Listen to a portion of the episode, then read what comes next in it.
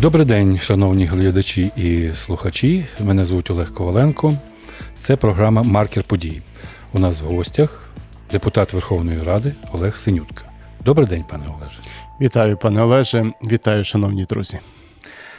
29 народних депутатів подали заяву в Національну поліцію на екс-радника Офісу президента Олексія Арестовича щодо за, за відоме неправдиве повідомлення про вчинення кримінального правопорушення.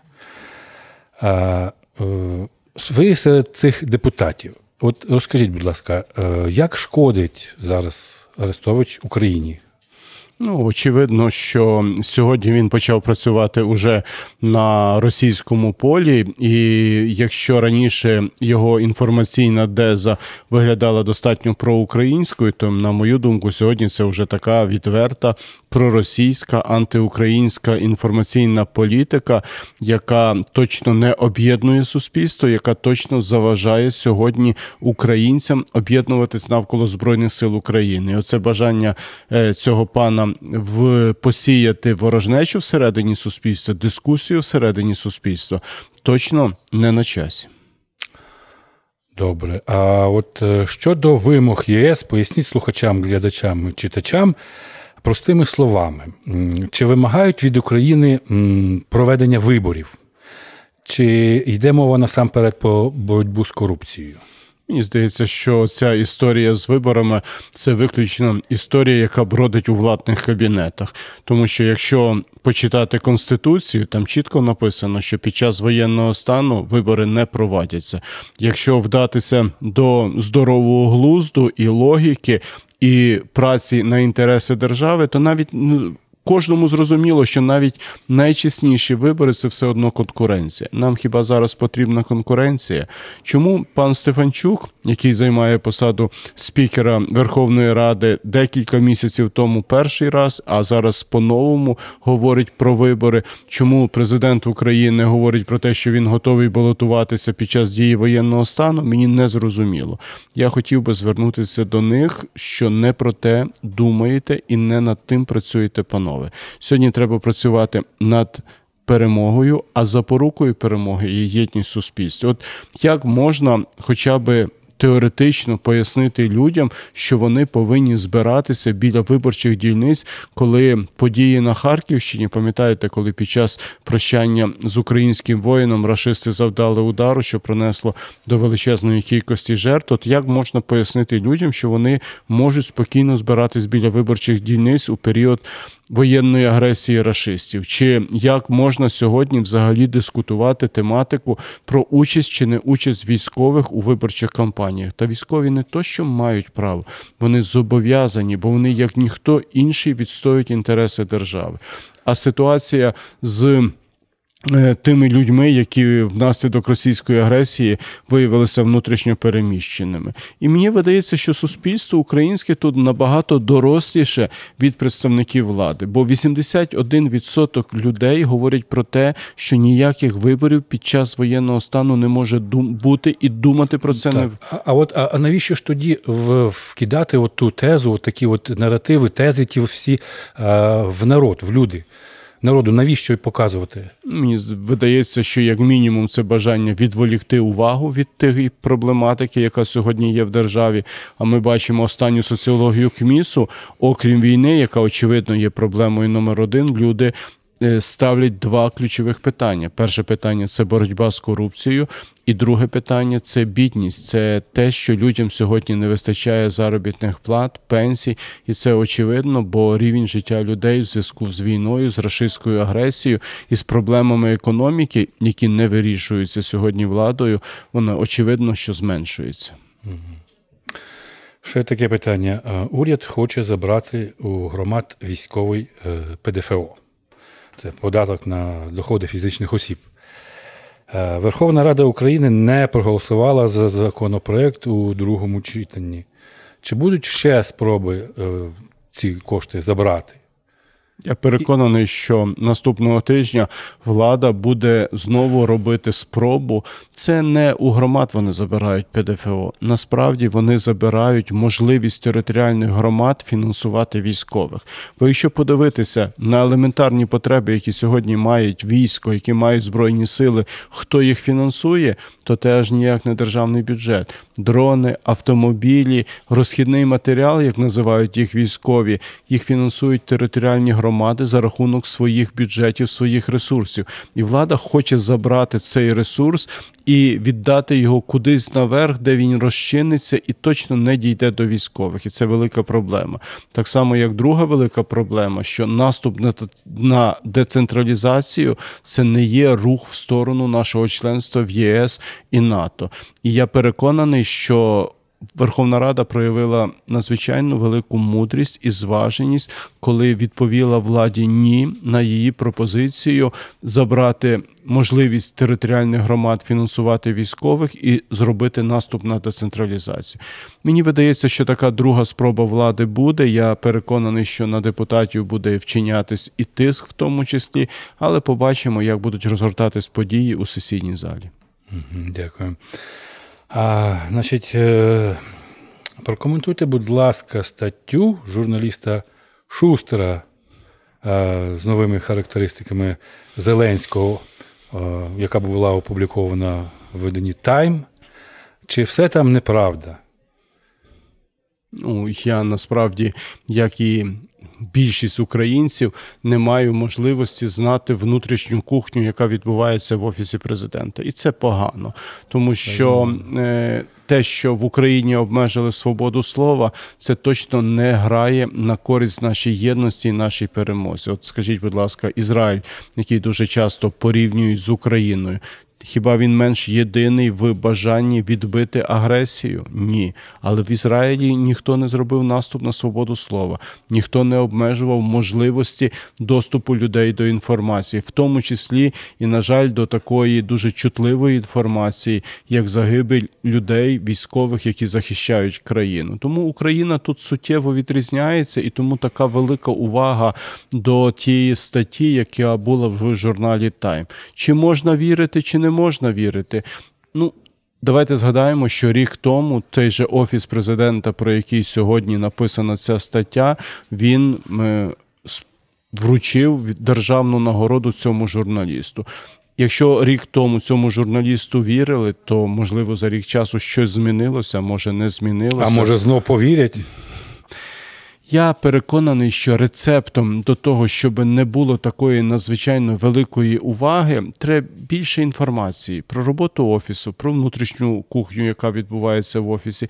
Нам точно не потрібно видавати державну таємницю, але нам точно треба дати можливість вірити нашим людям, об'єднувати наших людей для спільної праці заради перемоги.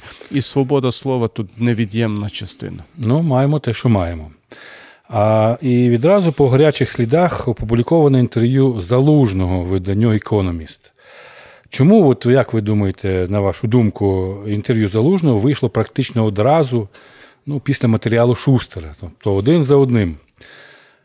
Що, Про що це говорить? Е, чи не переглядає Захід політику щодо України, щодо підтримки України?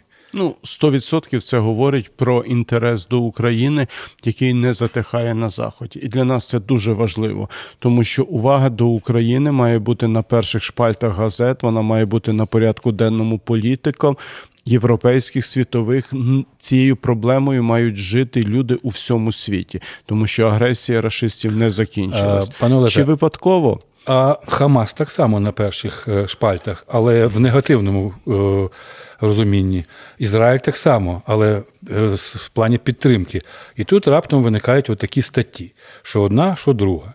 От що це що це? Ну це не перегляд раптом чи підтримки України, політичної принаймні підтримки України світі? Я переконаний, що нам треба зробити все, щоб жодного сумніву в підтримці України не було.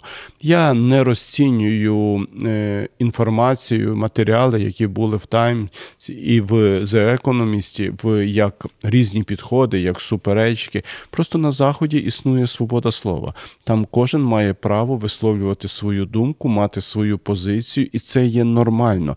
Ми просто за цих 600 днів війни і за цей період з 2019 року трошки відвикли від цього і трошки занадто піддавалися інформаційним впливом пропагандистської машини, яка не завжди коректною. Я читав е, статтю інтерв'ю генерала Залужного, головнокомандувача Збройних сил України, я ще раз підтвердження отримав, що це є надзвичайно чесна людина. От я би порекомендував офісу президента теж чесніше відноситися до тих проблем і тих помилок, які точно були. Залужний признав, що він сподівався, як і багато з нас, що рашистська машина зникровиться і виснажиться набагато швидше, і до цього часу ми будемо мати успіхи на полі бою. І він е, публічно старається пояснити українцям, чому ми цього не досягнули, і він має право це зробити, бо він напевно відчуває свою відповідальність. Але з іншого боку, він і дає пропозиції, своє бачення, що на його думку треба зробити не тільки українцям, а й нашим західним партнерам для того, щоб ми перемогли. Дуже чіткі речі, які стосуються. Е, панування в повітрі, які стосуються радіоелектронної боротьби, які стосуються е, розмінування і можливостей розмінування, і, на жаль, які стосуються людського ресурсу, нашого об'єднання і реального внеску кожної людини заради перемоги. Але ключова річ, яку я прочитав, яку я почув, не може менша сьогодні за обсягами українська армія. Е, перемогти таку ж саму російську армію, яка озброєні приблизно одинаково. Тобто нам потрібен е, технологічний ривок, технологічний. Крок вперед, який точно дасть можливість перемогти расистів, в чому я не маю жодного сумніву. І тут дуже важливо, що ця стаття генерала Залужного вона розрахована не тільки на українську аудиторію, можливо, передовсім не на українську аудиторію, а на західну аудиторію. Це такий заклик, який ми повинні всі разом підтримати до наших західних партнерів. Давайте не воювати з расистами, тими взірцями озброєння, які сьогодні у них теж є. Давайте ми запропонуємо для нашої спільної боротьби набагато сучасніше озброєння. Ми ж пам'ятаємо, який суттєвий вплив мала поява хаймерсів.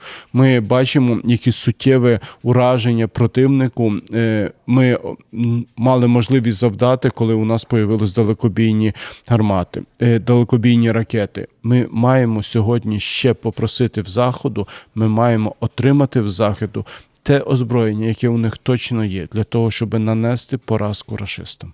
А хто ж то має просити? Все суспільство. І це має бути від президента Зеленського і до будь-якого українця. От я тут можу навести приклад лідера Європейської солідарності Порошенка. Ми можемо дискутувати всередині країни, але на зовнішній арені. Коли виступає Порошенко на будь-якій трибуні, він завжди звертається до західних колег, до західних партнерів. Дайте зброю, дайте більше зброї, і це має бути позиція кожного українця. Тут біда в тому, що влада, на жаль, вибудувала систему так, що, наприклад, народних депутатів просто не випускають на зустрічі в міжнародні кола для того, щоб ми лобіювали інтереси України. Ви би ОПЗЖистів повиганяли врешті з парламенту з місцевих рад. Простіше було. Чого тих депутатів, які проукраїнське налаштовані, які мають можливості лобізму, які мають статус і ім'я серед міжнародних партнерів сьогодні не випускають на міжнародні зустрічі. Ну це. Приходиться тільки здогадуватись, і це дуже погано. Тому влада е, свідомо чи несвідомо такими діями насправді обмежує можливості України в отриманні і фінансової, і найголовніше військово-технічної допомоги. Ну наостанок, шоу що у нас з свободою слова, коли ми побачимо е, еспресо, прямий і п'ятий канал в е, телемарафоні незламності. Я так розумію, що влада буде намагатися е, як мога довше е, тримати монополію на інформаційно е, ситуацію в країні. Це шкодить самому інформаційному телемарафону. Ви ж бачите, що довіра українців, яка на початку війни зашкалювала, сьогодні вже опустилася менше 50%.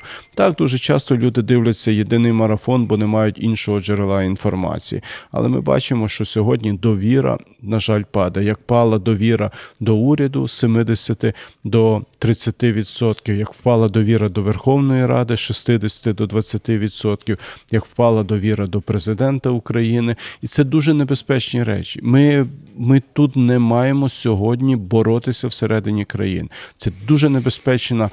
Е, Хвиля, яка може зашкодити нашій країні, ми маємо спільно боротися проти рашистів. Але спільна боротьба це об'єднання не навколо там якоїсь політичної фігури, це об'єднання навколо збройних сил України, навколо нашої перемоги. Тому сьогодні і Більше 90% українців довіряють Збройним силам і довіряють українським волонтерам, тим, хто робить реальну справу для нашої перемоги. Дякую, пане Олеже. Це була програма Маркер подій. У нас в гостях був депутат Верховної Ради Олег Синютка. А ви ставте лайки і не забувайте підписуватись на наш канал в YouTube FM Галичина Аналітика і не забувайте відвідувати наш одноіменний сайт.